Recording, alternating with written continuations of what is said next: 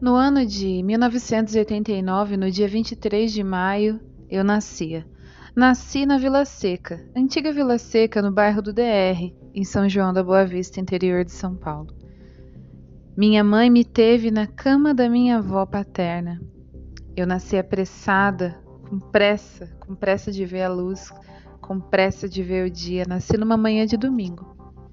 E minha mãe me nomeou como Juliana Aline da Silva.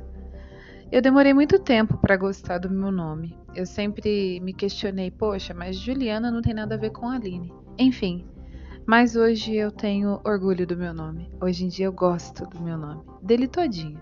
Juliana Aline da Silva.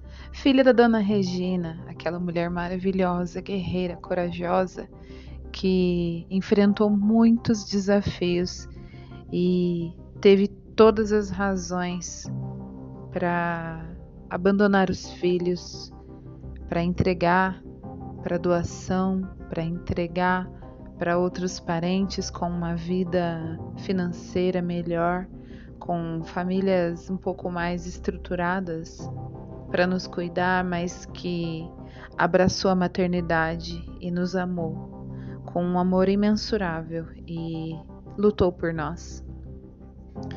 Não muito tempo depois que eu nasci, a minha mãe conseguiu sair de uma vez por todas de um relacionamento muito abusivo que ela vivia com meu pai.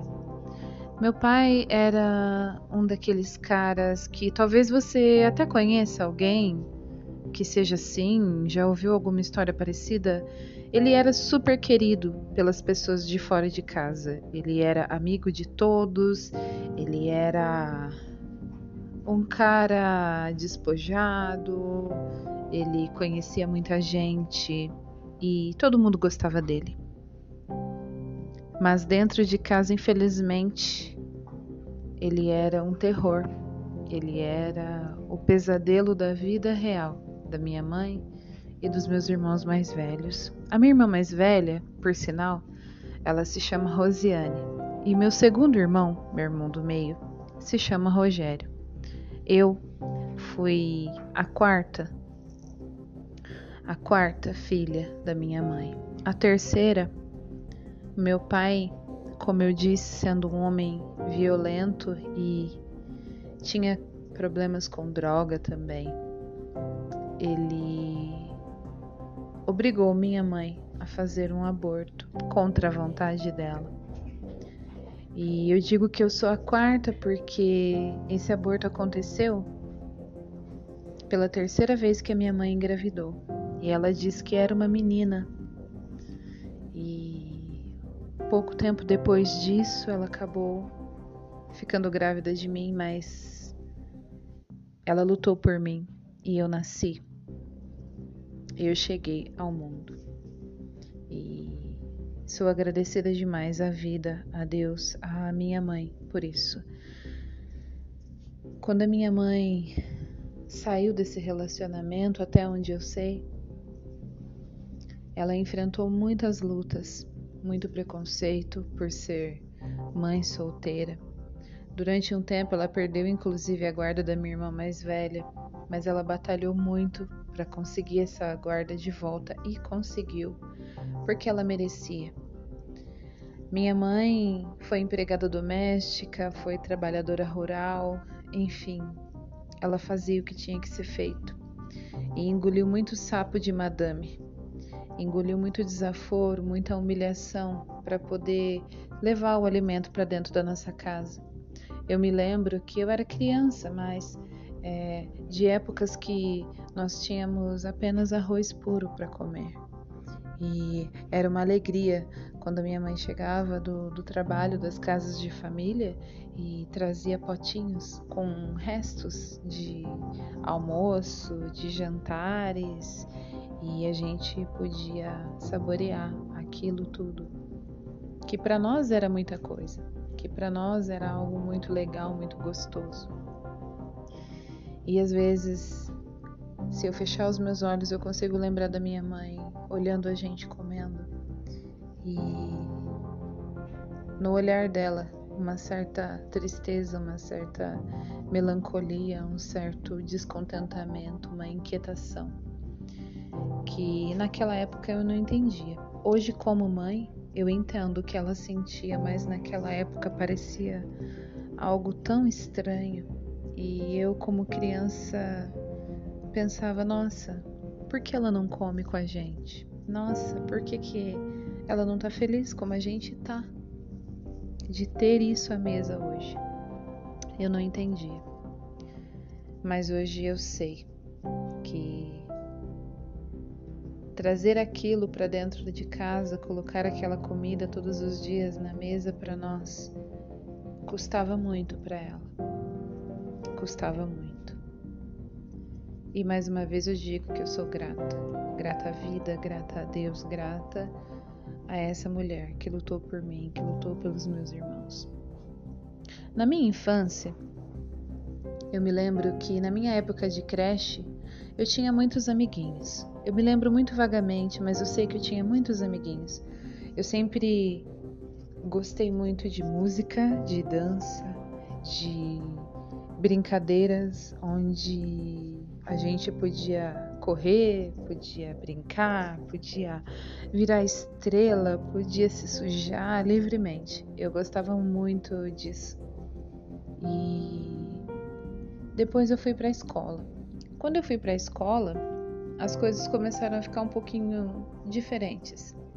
E eu já não tinha mais tanto prazer em sair de casa para ir para a escola. Quando eu fui para a escola, eu comecei a passar pelas primeiras situações de preconceito, de, de racismo. E na época eu nem sabia que era isso que eu estava vivendo, que era isso que eu estava passando.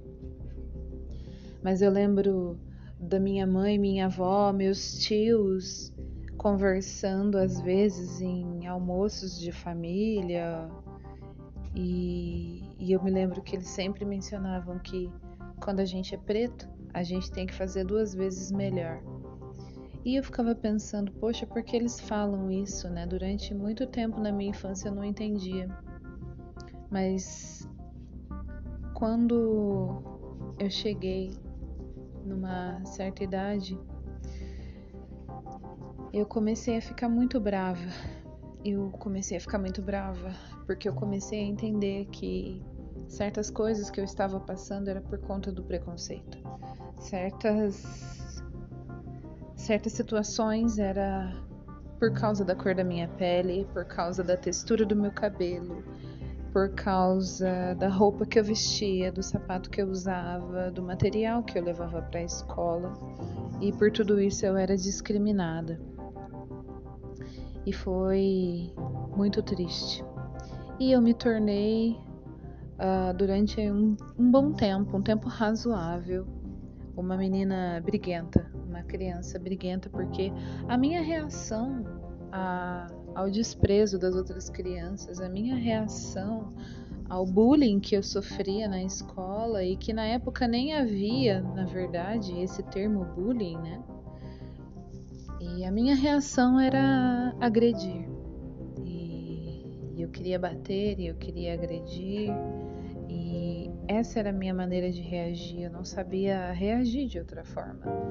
E eu também nem tinha sido preparada para isso.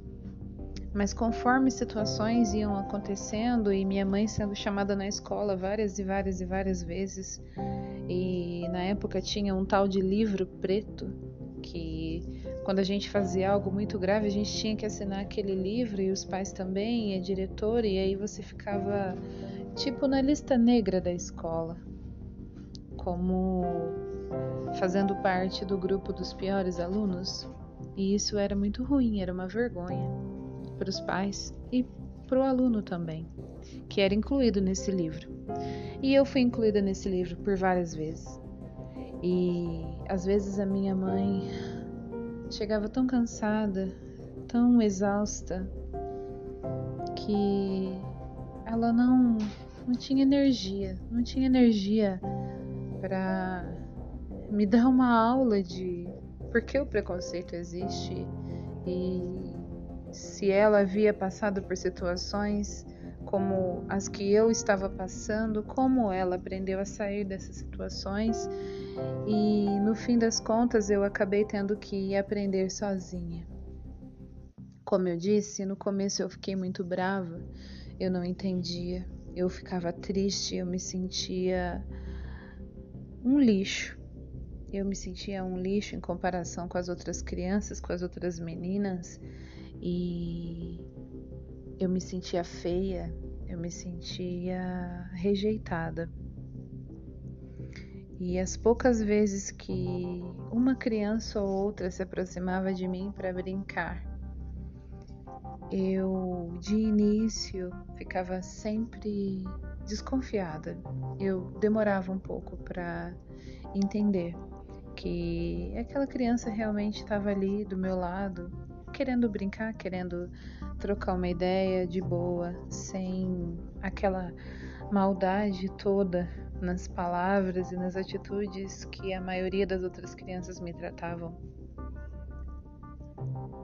Eu não tive muitas razões de alegria que eu me lembre entre a terceira e a sétima série na escola.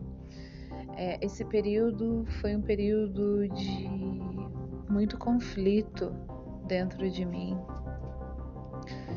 E não só pela questão do racismo, mas por muitas outras coisas que aconteceram tudo junto no meio desse caminho aí. Mas para não prolongar demais esse episódio, eu vou deixar para o próximo. Eu só posso dizer que o drama, o drama de verdade, vai começar agora.